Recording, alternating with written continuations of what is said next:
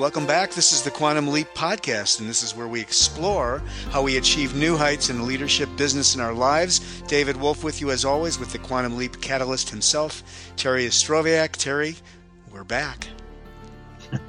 we certainly are, David. Good to be with you as always. And uh, uh, new ground to cover today. We're going to talk about a subject that you like to call executive presence. And to kick off uh, the conversation, I know that you have some statistics you wanted to share. Yes, and before I share the statistics, I just want to mention the reason that this has come up now. It's because I have a couple of clients that have been asking about what is executive presence and how does it relate to quantum leap results? What do we have to do? How do we show that we have an executive presence or how do we develop an executive presence? Mm-hmm. Because obviously, if we're going to make quantum leaps in organizations, mm-hmm. we have to come across more powerfully than we would normally. Powerfully doesn't mean to say dictatorially, but it does mean that we need to, to make ourselves heard or make ourselves felt in a way by whoever it is we're dealing with. So mm-hmm. let's just talk about this for a moment. A number of years ago, uh, there was a magazine, actually a business magazine, I know mainly in Europe, that was that brought out a couple of statistics about uh, about image.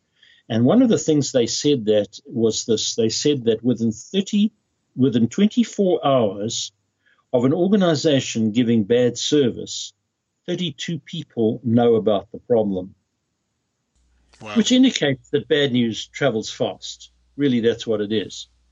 And frankly, on the other side, um, if people do give good service, there may be one or two uh, crusaders who might say, well, that was really magnificent and talk about it, but maybe two or three people will hear about it. But it's the 32 people that are so frightening. And if we're building up a reputation, and that's what we, we all have, is we build up a reputation and we screw up the reputation, the chances are people will never, ever let us forget about it. I had a woman in an organization at one stage uh, that I was coaching. Um, I have maybe even talked about her previously. And um, she was she had definitely not presented herself as powerfully or as professionally as she would have liked. And uh, she found that a couple of people just would not open up to her or not relate to her. And she, she came to me and she said, Terry, what do I need to do to make a better impact or a better impression on the people? And I said, well, what we're talking about here right now is not just a facade. This is the key to what we're talking about. It's not an image that is based on facade. It's an image that's based on a trusting relationship that becomes, that, that is developed between people. I said to her, look, one of the things that you do very well is that you talk well. You're never short for words. In fact, maybe sometimes there are too many words coming from you. Maybe this is a time to be asking more questions, getting to know people better, and be, beginning to give the people the feeling that you really care about them. And an interesting thing occurred actually.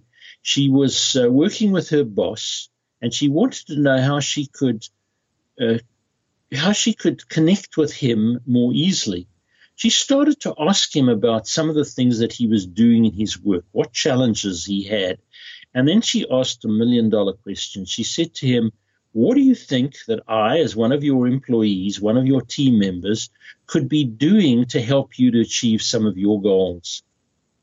And they went out on a call together to see some people. It was in the bank, in a bank in, in Europe, and um, came a little bit close to the end of the day, and he said, "Why don't you come home and, and have a have a bite to eat with my with me and my wife and my kids?" And she did that, and she she was she was actually not from that country. She was actually from the United States, and she said she felt such a sense of warmth in being invited to be in that environment. And she suddenly realized that her relationship with this manager had changed dramatically because of this incident because she now saw him as a human being um, with a family, and she just loved being in that family environment, saw the way that he behaved with his wife and how he t- talked to his children. And she wasn't married at the time, and uh, she, you know, she just being sort of uh, allowed to become part of that just for that one evening changed her whole impression of him. And she told me afterwards that she's really started to work far more effectively with him, and he seemed to be far more interested in helping her move along. And then she had some issues with a couple of staff members, and exactly the same thing uh, came up. And she said, What do I have to do now to create a closer relationship? And I said, Well, maybe you've got to ask them about themselves. Talk to them. Stop trying to make yourself the focus of attention the whole time. Stop trying to impress them with how good or how eloquent or how knowledgeable you are and make them the heroes and the heroines in the piece. And when we talk about leadership, leadership is not a facade. Being a professional in an organization has to do with breaking down the barriers that we put up to, you know, to make sure that we're making a good impression. Let's call it a good impression. So when we talk about executive presence, it doesn't mean normal presence. It means an executive kind of presence, meaning a, a really high class professional way of dealing with people. One of the people that I'm dealing with at the moment, one of the people that I'm coaching, is highly thought of. He's a very friendly, outgoing person. Everybody loves him. He's a top level executive in a huge organization, and he knows that he is well liked by everybody. But he says when he goes into meetings, he very, very seldom comments on anything. I said, So what, what difference does that make? He said, Well, I feel as if I need to be saying something, but I hold back. So I said, Why do you hold back? He said, Because I have the feeling that a lot of people get into these meetings and at the drop of a hat, they'll express opinions, even if they don't even know what they're talking about. And he said, I'm very professional in what I do. And the last thing I want people to think is that I'm just, just there for show, mm. to be a friendly coat or a grey suit, when in fact, I feel as if I should be sharing some of my opinions that might be helpful, but I don't necessarily want to attract attention to myself. I said that's the key. What you should be doing is you should be finding a way to build the people that are in that meeting and comment on some of the things that you see that they've done. And maybe even use this as an opportunity to build them up in the eyes of other team members. But most important of all, one of the ways that we you could this is what I said to him. one of the ways you could develop an executive presence is by getting closer to these people. I said, how many times do you ever call them aside and have a cup of coffee with them or have a meal with them? And he travels all over the world, by the way. Mm-hmm. He said, well, very seldom do I do that and I know they love me, and they and I, I, like to. He says I do a lot of the strategic planning for the organization, mm-hmm. and I come up with a plan. I said, do you ever sit with them and talk with them about the plan and how it affects them and what they could do to contribute to the plan? He said, no. I said, well, then when we're talking about executive presence, that would be part of creating the presence. It doesn't necessarily mean that you have to be the focal point. It means that probably what you've got to do is to make them the focal point of the discussions so that they come out of the exercise with you and they say to themselves, I'm so pleased that I got to know this, this boss of mine better because I, I, I, feel closer to him and I have even more respect for him now than I ever did before because I feel as if I understand him a bit better. And I, most important, I feel he understands me. Prior to that, he would be the first to admit that maybe there was a facade that was very, very impressive. But the facade wasn't going to get him close to the people. Yeah. for your long term future, as you develop and grow yourself as an executive in the organization, ultimately, who knows, you can get into vice presidential uh, water and, and start becoming, uh, you know, a real spokesperson in the organization. Right. It will come about as a result of getting to know the people as human beings and letting them get to know you as a human being. Now, he doesn't have problems with screwing up, but here's the other statistic that I wanted to bring up.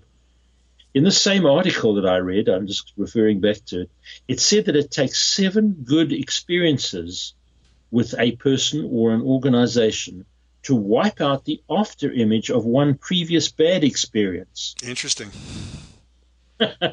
That's a very, very difficult thing to do. And on occasion, where I've had people that have screwed up, it could be for any reason whatsoever, people would never let them forget the incident where they failed or where they, where they, where they, I'll use the word screwed up, where they screwed up and uh, tarnished their own image.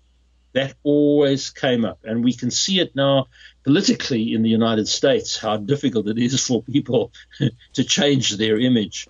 Now, when we talk about quantum leap, making quantum leaps, we have to come across as squeaky clean, but it's got to be a very personal relationship with the people around us so that people will talk highly of us uh, because they feel that we really genuinely care about them and we're interested in their future and the things that they're doing. And he said, But, you know, wouldn't I be making myself terribly vulnerable by doing that? I said, Actually, it's a sign of real strength of character to be able to allow people to get closer to us and not be afraid of what they might find out about us. So when we talk about a quantum leap, we need to nurture that presence and make sure that that is consistent with everything that we do. So we never let ourselves down with anybody. And if we don't know the answers, we just say, look, I just don't know the answer to that. I've got to, think about it rather than give a smart answer because we have the feeling that we could never ever be seen as anything less than Superman or Superwoman in this piece. So, what do quantum leap people do? People that achieve quantum leaps, they make sure that they squeaky clean, that their image is untarnished, and if it has been tarnished, they go to a great deal of trouble to repair the damage that they may have done. Not that that's easy, but they know that they have to do that. And very, very importantly, They've got to improve their human relations ability. In other words, the ability to connect with everybody around them, whether it is the janitor that cleans the, the office or the top level executives. In other words, to some degree, that is a uniform approach to everybody. We don't have to put on a facade for anybody because it's so much a part of who we are. And that's my final comment today on what executive image is all about mm. and how we, and how we take the executive presence, I will say in this case, and how we take ourselves on a quantum leap by changing the way we do things in order to make sure that that's the presence that we want to exude or we want to share with other people. The real person we are. That's it.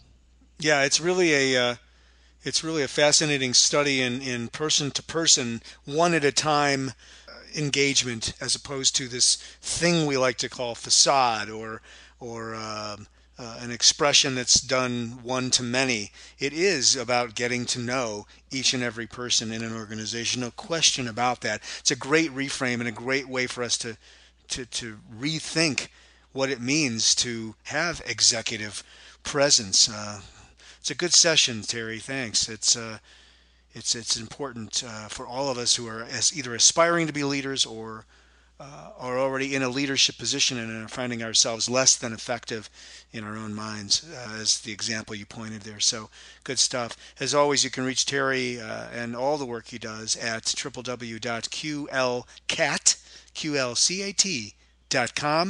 and uh, stay with us uh, for another uh, adventure Of course, we have a library of adventures now, uh, Journeys into the Quantum Leap with Terry Ostrowiak, the Quantum Leap Catalyst. Thanks for joining us, Terry. As always, thanks for being here. Thank you, David.